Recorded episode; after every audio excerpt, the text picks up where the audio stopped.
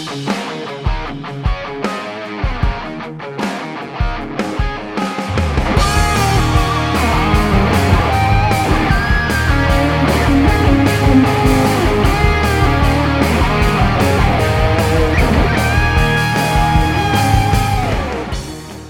Adam Holland, and this is Band Forever. Welcome back. It's been a while since the last episode, so it's good to be back here talking to everybody. Today, I have another great and interesting guest, Joseph Morag. And Joseph comes from the world of classical music, something I am interested in and wanted to learn more about. And I was intrigued by his story and his career and his balance between music and technology and how he's combined both of those to really form his musical career. It's a cool story and it's also cool how I know Joseph. Let's jump in.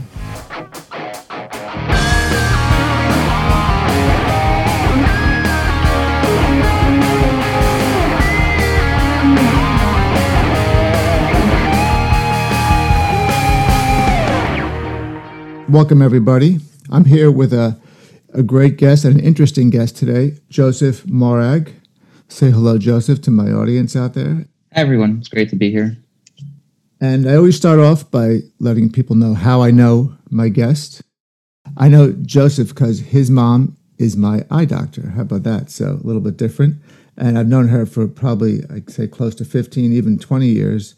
And I've, you know, when you share each other's how's how's the family, how are the kids. I've learned of Joseph's life and his impressive career through the years, and recently it just it became even more interesting as he's developed some software that is music related and how he handles his career and his business. So I wanted to, I thought he'd be a great candidate for Band Forever, and his background is much different than most of my guests. He comes from the world of orchestral music, classical music, He's a violinist and a conductor, and just it's a great story of how he balances his career. And I think I hit the marks there, right? Yeah, I think I think that's all. That's all right. Yeah.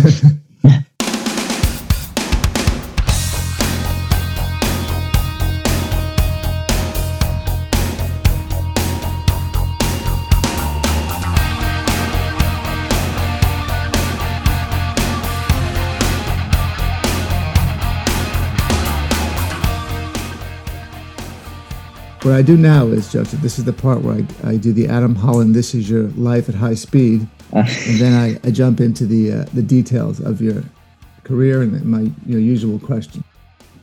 All right. So Joseph is uh, born and raised in New York City. And he went to LaGuardia High School for music and arts, which is a sophisticated place right off the bat. And he went to Columbia for undergrad, where he studied physics and he also studied with New York Youth Symphony. So he was already doing, you know, music and education side by side. In 2017, he started to conduct and was the musical director of the Columbia New Opera Workshop. And in 2019, he attended the Montreux Festival for conducting. He also has a master's degree from NYU, where he wrote a thesis on open strings, which is his program which generates violin fingerings from sheet music. Is that correct? Am I saying that right? Yeah, yeah, that's right. And he's also currently a software engineer.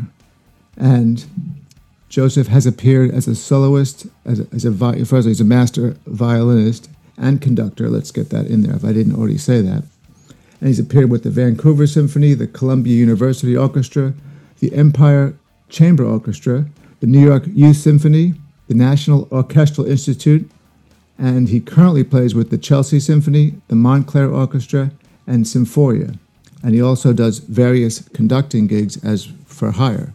And he's a young guy, and it's an impressive career. And he balances his computer skills and programming and supplements that with his musical life and really let, allows him to pick and choose the the the gigs that he does and that uh, again it's an impressive impressive roster so all right how did I do that? Did I leave anything out?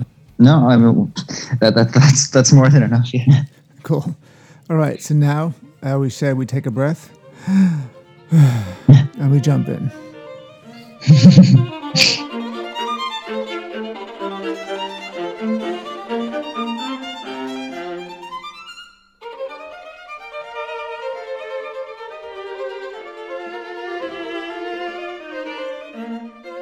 So I always start off with at what age did you know music that music was it there was no turning back?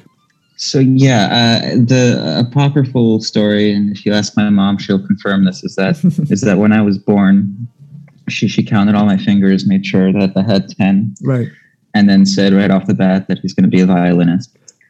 Now wow. i obviously don't remember this but uh, i don't really actually have that many memories before playing the violin wow. i think i started when i was around three and a half uh, my mom took me to one of these mommy and me music classes and I didn't give back their violin. Wow. And then, yeah, and then I was doing like group classes in Suzuki, um, which is, I don't know, it's, it's this Japanese system that involves mostly like uh, training kids to like listen to music, uh, not to read music first, but to just play it by ear. Right. Um, and then only later do you start reading like so it tries to mimic i guess actually how most non-classical musicians learn music and then also how most like children learn language. Wow.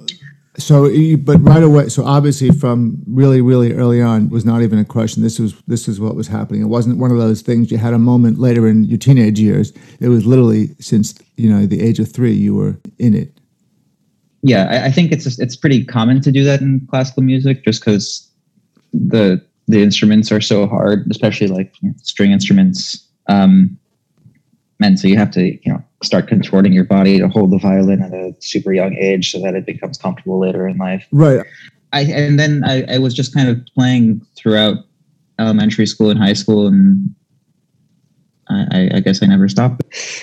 My understanding, and, and correct me if I'm wrong, to be a professional classical musician like yourself, it, the discipline is different than just like a normal rock musician or so, you know, like who, even two or three hours a day of practice is a lot for that world.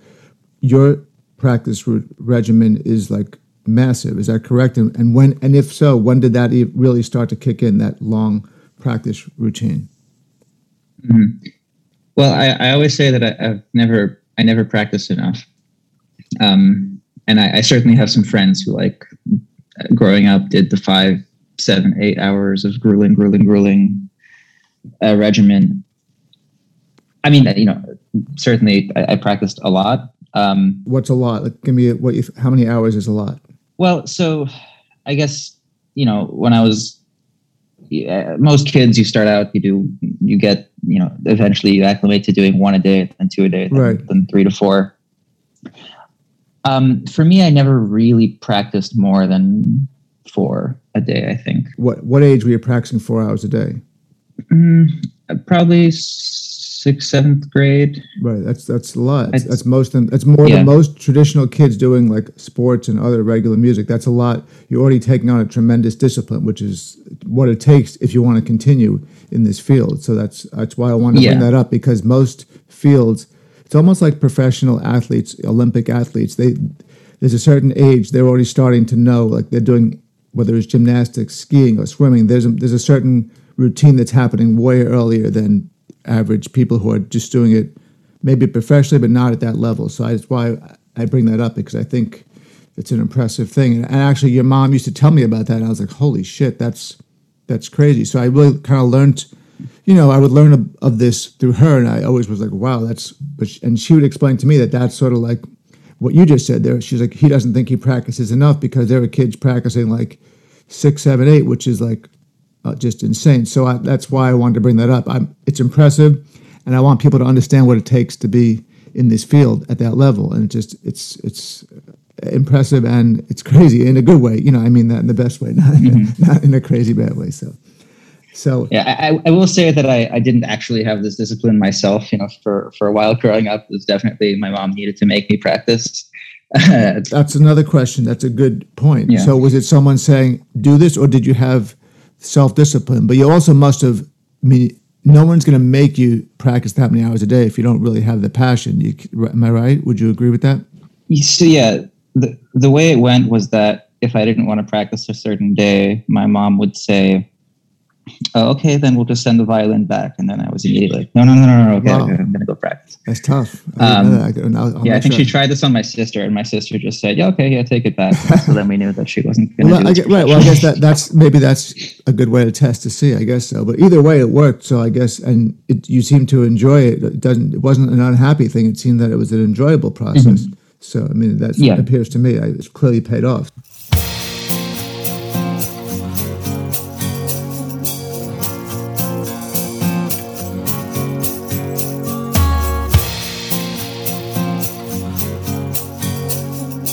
What was it like getting like your first like as a violinist before you got into conducting what was it like getting those 1st mm-hmm. i don't know what you call it job a seat? What, what's the term that you call it? My music world i call it a gig. Yeah so i guess my first like really good orchestra that i stayed with for a really long time was the new york youth symphony. Um, and this this is like a really weird group because it goes from you can be anywhere from 12 to 22 right. and in in the group. Um, so yeah well, when i was 12 I auditioned and got in and i was sitting in like the back of this humongous violin section. Right. And, and it was the first time like the conductor showed up and said hello hello welcome everybody. We're going to start right now with a baba yaga from pictures and exhibition by Mussorgsky and we did it like immediately as fast as possible like at the performance tempo and like I, I know I hadn't practiced the part enough before getting there, and it was just like it totally uh, took us all for, or at least me. I was like unprepared and not ready and terrified. Right. Well, also um, you're 12 years old. That's like holy crap. Yeah. Let's just put that out there. You're 12, but what that so whether you're 12 or you're you're 22, you're you've obviously qualified to get this seat, and now you go there. You're right. The guy doesn't even say hello. Let's nice to see you. Let's hear you play. It's like let's one two three click click boom let's go. And you're like holy mm-hmm. shit what the hell just happened? You're off in the races. And what was that like? What was that feeling like the first time that happened?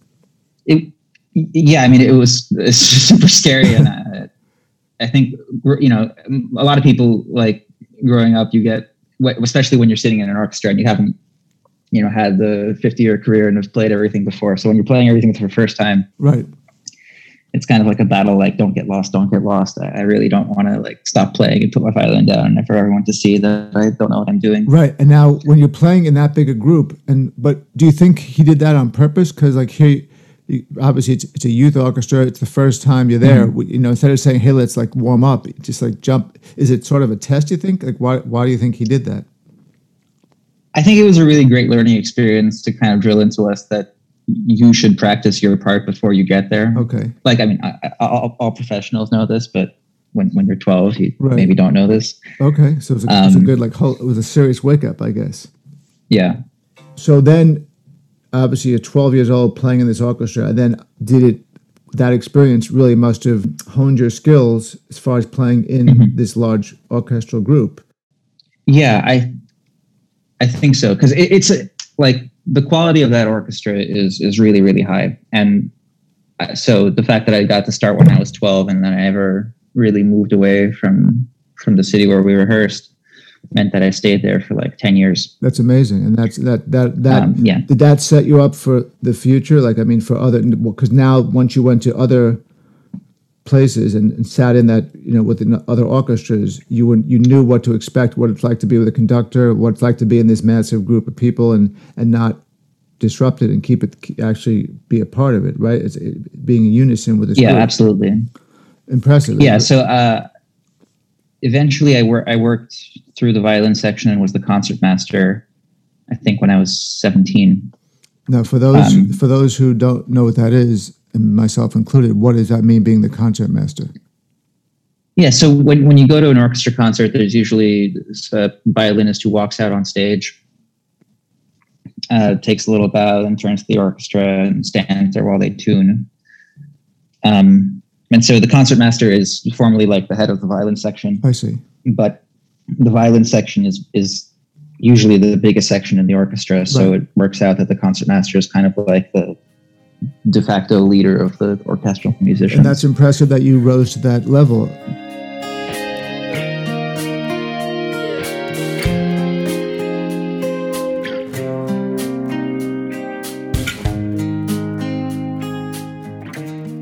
In an average violin section, what's the range of how many amount of violins? You can have anywhere from like seven or eight so there's usually two violin sections. Uh, they're the first violins and the second violins, but uh, in each section, there's usually it can be from seven to eight to like fifteen. Wow.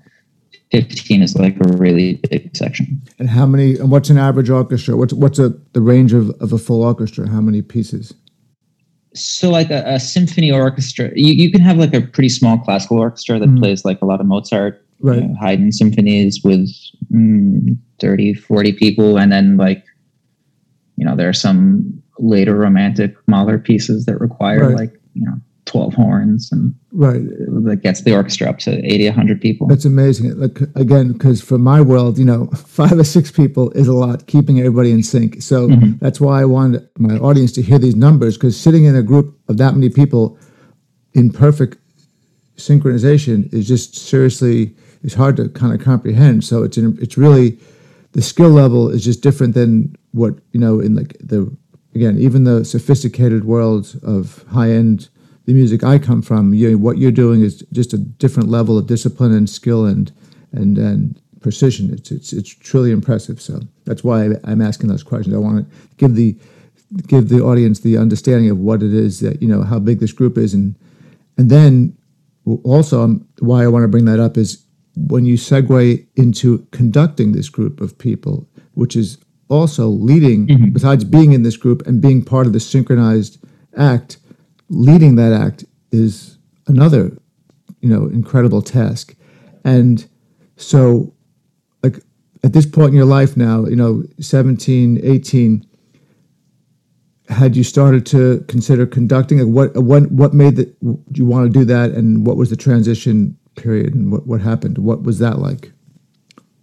Right. So I think I, I had like taken some conducting week long side class at a music festival once mm-hmm. um, in high school, but I hadn't. Pe- people really don't tend to start conducting until around their you know, early 20s, and then orchestra musicians, at least in professional groups, tend to not take conductors that seriously until they're uh, 60. Right. So this is. Right. Uh, that's uh, yeah. exactly another reason why I'm bringing it up. You're are you, are you a young conductor. I would say you are, right? Probably, right?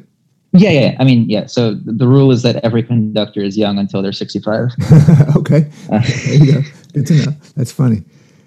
Right, that's good. Yeah. Right. So you're right. But you have but you have to start you have to do it. You have to somehow start to do it to get the experience to build up to it. So that you, exactly. have, you have to jump in the water. There's no way around it, but just do it. Mm-hmm. So you decided yeah. to do that. And what what was it like the first time you stood in front of the the orchestra and you know you were in charge? What was that like? it's it's super overwhelming. I think um, th- there's just so many pieces you have to work on, and because you're not making like any sound yourself, right? Eh, you, the the natural instinct for a lot of people starting out is to just kind of like let the orchestra take over, and orchestras are, are tend to be like like good orchestras are very good at just taking over and kind of ignoring you if they want to. Okay. Um, and so then for a while, it's like uh, you're kind of standing there waving your hands around, not doing anything. And eventually, once you've like figured yourself out and you know the music really well, then maybe they start looking at you. So, and uh, let, let me ask this question too, for my own knowledge. Now, when does a conductor always conduct the same orchestra, or do you like come in and conduct different orchestras? Like how does that? Is it are they always a pair, or they or or a team, I should say, or they is it like one orchestra will play with multiple uh, you know conductors, or how how does that work? Yeah, that's a, that's a great question. So so like a, a youth symphony tends to have like a conductor, right? Um, so in the New York Youth Symphony, we had I think our conductors were on five year contracts. I see. They would you know conduct for five years, and then mm-hmm. a new person would come and conduct for five years something like the New York Philharmonic is going to have tons of guest conductors.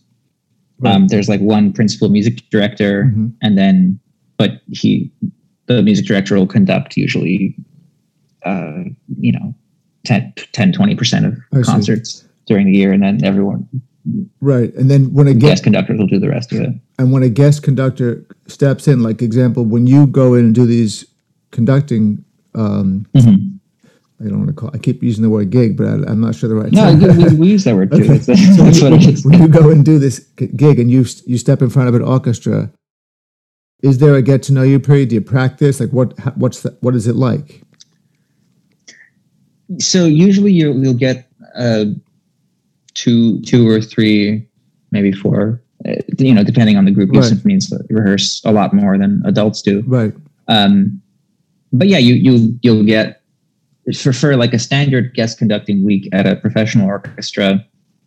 You'll get usually three three rehearsals and then the concerts. right, So the first the first time you meet the orchestra is going to be during the first rehearsal. right. And then like like you mentioned a minute ago, like which is, I guess makes a lot of sense. Most of the times, these orchestras are pretty tight knit group, and they're a pretty well oiled machine already. So, like you said, they're they're they could technically probably just do it with no one conducting, but but the conductor. What does the conductor add to the group? That yeah, that's that's that's the real the real question. Um, so you, you add like, you know, theoretically you add your your interpretation, quote unquote, of the piece. Like, Mhm.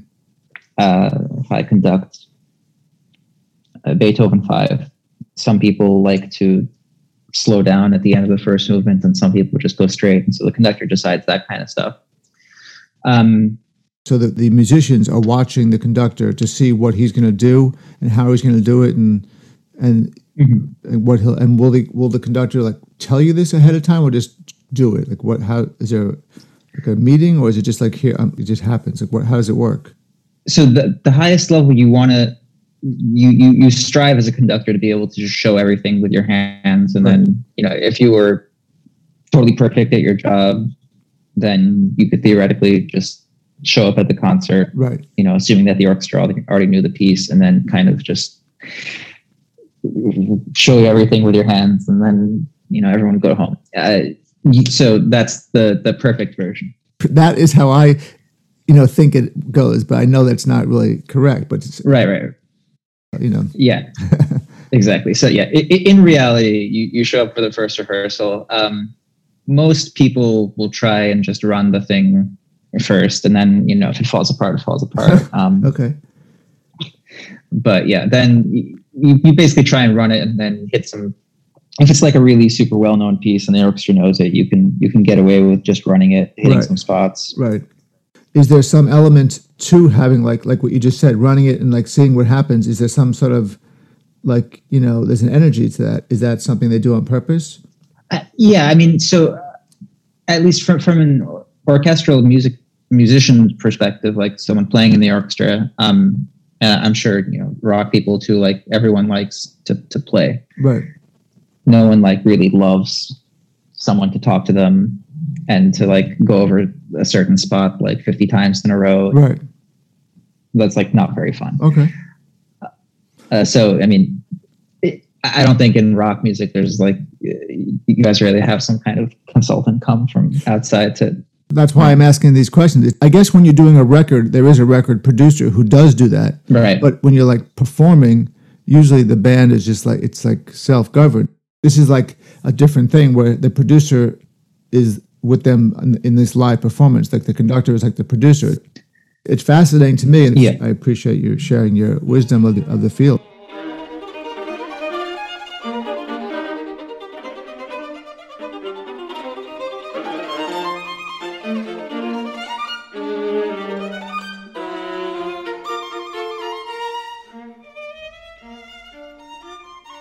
How do you start to develop into the world of you're a coder, you're a programmer, and you've developed this really cool app? Like how how does that all sort of come into play, and what age does that start to happen for you? Sure. Yeah. So uh, I took.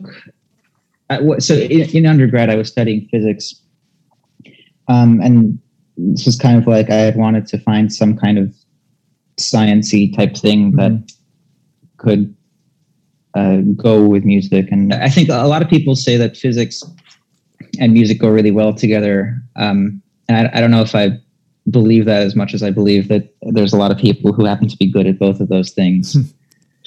um, but the and I, I always thought I kind of wanted to have some kind of like cool application of physics to to music. And while those do exist in kind of like you know acoustics research, designing concert halls, designing fancier speakers, right. um, it's a lot of that kind of stuff. Whereas I was more interested in like improving like the experience of a person sitting in an orchestra and reading off of sheet music.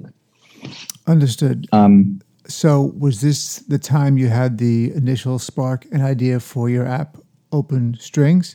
It sounds like this was when that happened. Yeah. So I think um, I, I so I took my first programming course in college sophomore year, and then junior year, my my girlfriend got me into like more serious, like take this difficult make a server type class. Right. Um, and then so by then I was pretty far in the physics major, and I thought I might as well just finish that. Right. Um, so I, I just wound up taking like a bunch of other computer courses. Right. But uh, yeah, I think summer of my junior year, I was at this uh, classical music like or, or, orchestra festival. It was the Monteux Festival, which which you mentioned in, in the brief bio. Is it or Montreux? I think I mispronounced it earlier. Mon- Monteux. Okay, Monteux. Okay, I, I did pronounce it wrong. Yeah. Right? Okay. That's okay. It's we have a whole class in pronouncing it when we get there. okay, thank, good. I feel better now. Thank you. So uh, go on. um, but yeah, so basically, uh, the idea to make like, so I, I, had a lot of people asking me like, "Oh, I don't know how to play this. This passage is really difficult. Uh, what's your fingering?" I was like, "Oh, okay, this is my fingering. Like, I, I put one on this note, three on this note. I change, I shift here, I change strings here. Right. Um, you know, as you, you play guitar, I'm sure this, this it's the same problem. And that's a real question. How does, and with YouTube, it's like, how does someone play that run? Like what's, and by the way, 10 different people play it 10 different ways. So it's kind of cool. You find right. your little, you find the happy balance that your hand is used to. Mm-hmm. Yeah. And uh, yeah. So for, it's a super you know subjective everyone has their right. own different thing but like you know there's clearly some that are better than others like if you change strings every note then that's i mean at least on violin like you really don't want to do that guitar it might be a little easier right same thing you want it ergonomic is you know yeah and so especially for something like really fast and you want to just be able to play it without killing your hands right. you want like there you know, there's variation but like there's clearly like a class of fingerings that's Understood. better than some other fingerings um, yeah so and I, I, had a violin teacher at the time who was really good at making up fingerings and i kind of learned how to you know as a human make them from him and i figured like okay i i have this like vague idea of what kind of rules right go into making violin fingerings like i wonder if i could throw it in a computer and have the computer spit them out for you wow that's pretty well um, what a great concept so again there was the combination of your science and your music. There it was. Mm-hmm. But that was the initial fusing of the 2 mm-hmm. Awesome.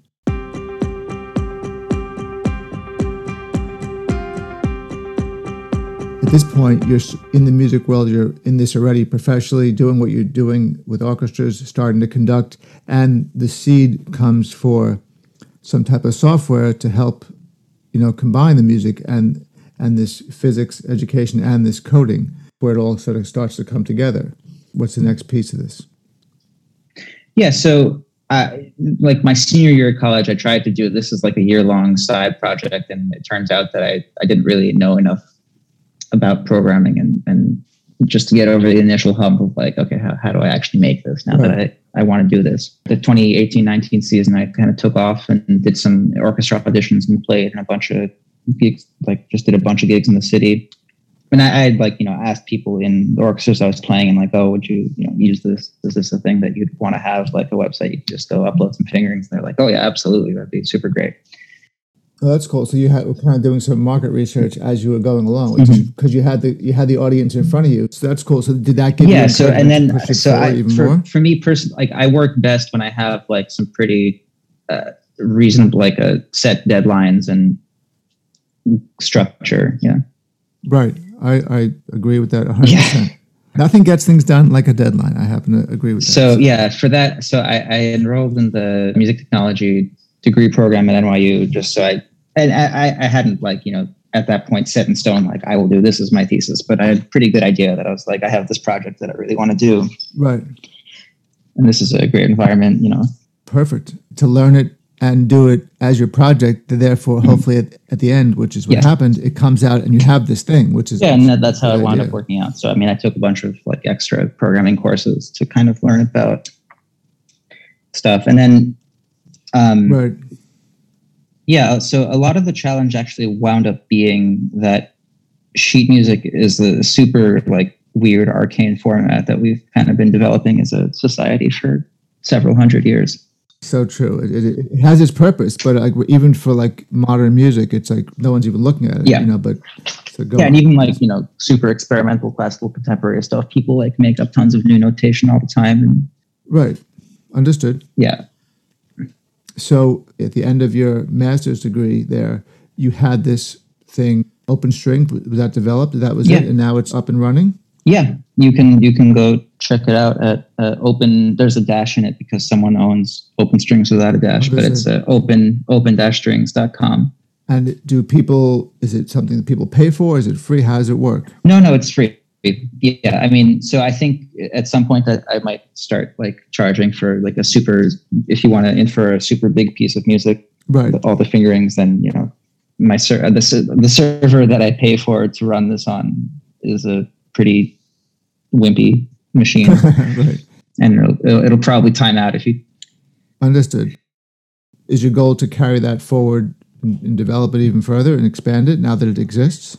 Yeah, I think so. I mean, I'm kind of like the, the masters was like a ton of work, and I, I've taken like a small step back from it right now. But right to breathe a little bit, understood. Right. Yeah, I think definitely at some point I want to maybe talk to some uh, like school districts about it because I think for kids it'd be really, really useful to have. I think it'd be phenomenal. I think you're right. I think, by the way, you could apply it to other instruments besides the violin. Yeah. Why not guitar? Why not any stringed instrument really could could have that application, which is great. And so I think you're right. It's not only the sophisticated player who is really what you designed it for, mm-hmm. but how about the, the beginner player? Maybe even more helpful. It's pretty cool.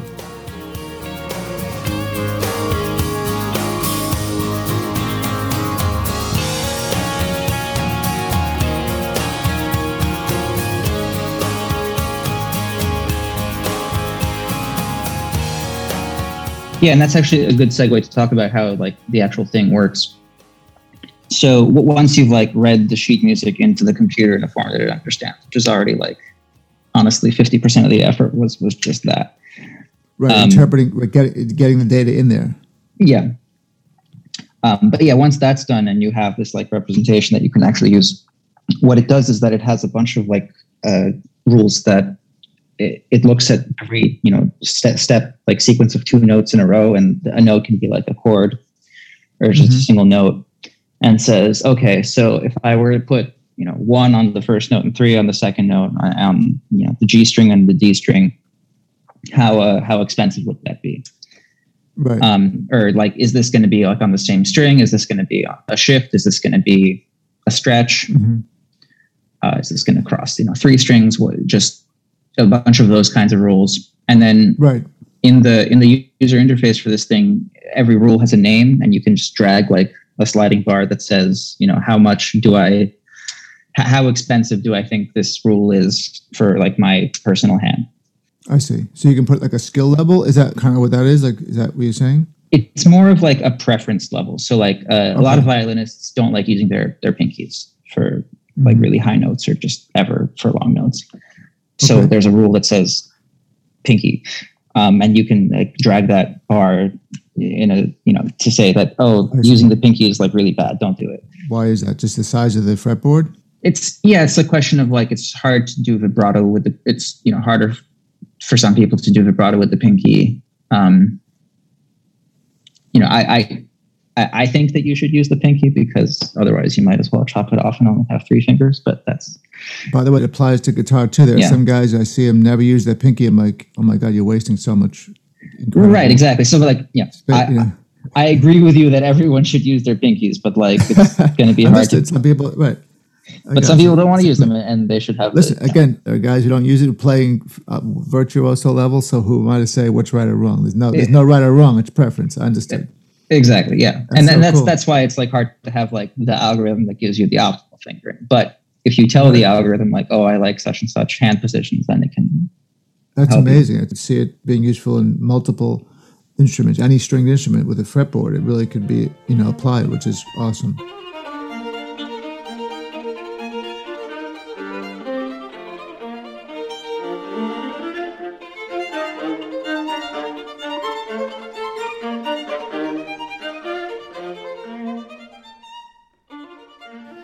And then let's talk about also you are a, a software engineer. Mm-hmm. Throw that in there. That's you know, another aspect of your of the circle of your whole life here, which all these things combine to lead you to your music. But talk about, a little bit about your software engineering. Yeah, yeah. So so during this gap year 2018-19, uh, after I took orchestra auditions, I did this program called the Recurse Center, which is like a little mini retreat for for programmers. Um, and yeah, w- basically, it was just like a place to spend six, uh, 12 weeks programming, mm-hmm. working on some side projects, and getting to know other people. Um, and then the way that they make money is that they refer you to other companies. Right. So yeah, a few months. You become a, a consultant for is that what it is, like an independent contractor, almost kind of thing. It's more like they just uh, when other companies are looking to hire full time engineers, they instead of just like holding a totally open application round. Oh, they pluck from this known source yeah, of exactly. qualified people. Okay, that's great. So my question is, how does it all work together? And let me ask the question a little bit differently. Does being a software engineer allow you to sort of work when you want to? Therefore, you can do both and choose when you're doing each one? Yeah. So my the company I wound up working for was remote even before the pandemic. Um, and we had like right. you know my the guy that I work with the most on this one project lives in Australia, so the, like the hours are totally screwed up. Right there you go. so like I think we we overlap like you know six to whenever I six p.m. my time uh, Eastern Coast to right. to whenever I go to bed. So it, right on days that we we need to have meetings, that's when we have them, and then I've actually done a few lessons with someone in Australia, and I think at ten o'clock in the morning is the time where it overlaps somehow. That's like the, and it's like he's we're day apart though, but it does work somehow.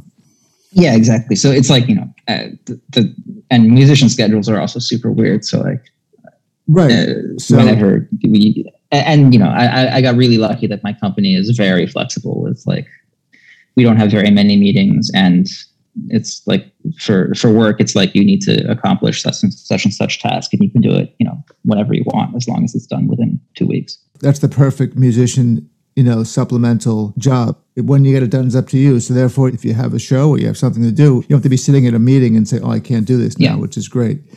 And do they know that you're a professional musician? Yeah yeah. Yeah i think they actually use it to hire other people. They're like look we have a professional violinist working for us. Sometimes you have to hide being a musician because it's like, hey, that's like keep your personal life out of the business. But there are some times when being this musician enhances your business life. So that's why I asked that question. It enhances yours, which is great. Yeah. And to me, I think what's so cool, and I'm going to kind of tie this all together. To me, why I think you're a great candidate for this podcast is my podcast is based upon musicians who are either have been working or are working, and this is your life and you figure out how to make it work. And you have done that. And I think it's so cool. You're in the early stages of your life, which is incredible. So it's super impressive that you have your musical career going and at a professional level, not only as a violinist, but as a conductor.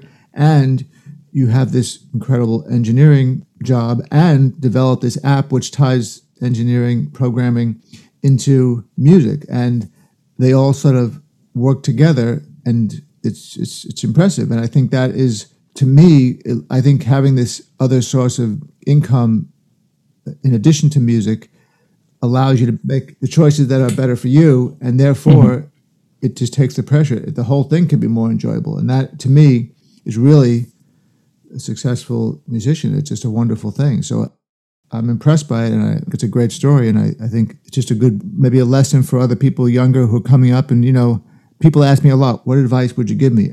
I'm like, find something that supplements your art. You know, there's always a, there's multiple things that happen as a musician. You, listen, if you're lucky, you have whether it's in classical music or it's in pop music, you have you're a famous musician and you make millions and millions of dollars. That, of course, is the A plan. But reality mm-hmm. is, it may not be the A plan, but you can still be a successful musician. But you find things, jobs that supplement and help, you know, allow you to be this artist, and you have successfully done that. So it's awesome. There you go. Hats off to you. Thank you. And I think I'd actually add to that, like, for me, it's important, or, and I know this is not really maybe possible for for everyone, but I think it's great if you it's the supplemental job uh, that you wind up finding is something that maybe you know you don't love as much as music because it's music, but like I I really like programming. Right. I, and I, I came to programming because like it was cool and I wanted to learn it. And then, oh, yes, also it happens to be, you know, more, maybe more stable employment than music. But no question it is, but that's great. But it also allows you the freedom of time, mm-hmm. not nine to five, and I have to be somewhere, check into this board meeting. You're like, here, get it done. I don't care when you do it. That is the ultimate musician job, mm-hmm. and it pays well. And and you've taken it and combined it into music, making this your open strings program, which really I think is going to really be your future for you. And combining everything, I think that's going to be a tremendous platform going forward. I think that's just. I think that just is that you've hit the tip of the iceberg there. That's that's my opinion at least. So. Mm-hmm. Yeah, no, I, am I'm, I'm super excited to to work on that more and kind of you know I, I'm I'm just, I'm not the best marketer in the world and uh, I could do you know more more promotion, but but yeah, just getting it to more people. Right. Well, it's brand new, and so far your audience is just the people you're working with. But eventually, mm-hmm. like you said, the schools you only just launched it, so I think that you will find those people, and they'll maybe people will come to you. You know, that's how it works. People will gravitate. Mm-hmm. Maybe someone will hear this podcast and say, "Oh my God, I got to get involved in that." So you never, you know. But I mean, that's how it works. You never. I mean, you just don't know how these things move forward. So.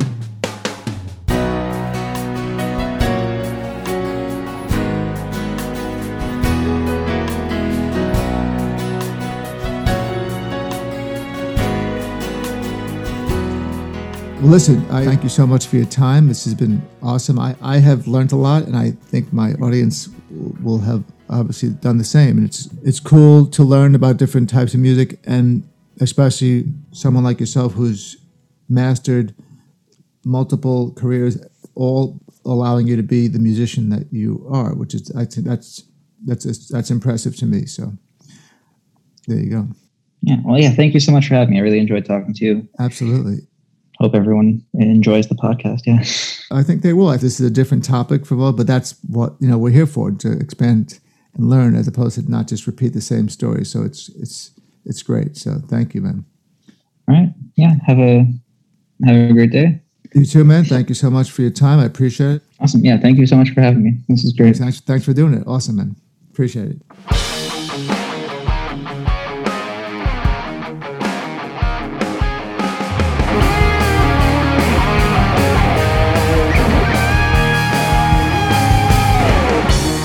There you go. What a cool story.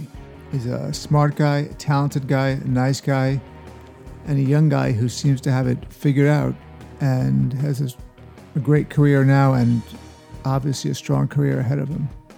I learned a lot and I hope you guys enjoyed it as well. And as always, thank you for tuning in, following us, the comments. It keeps us going and I appreciate it so much. I'll see you next time on Ben Forever. Thank.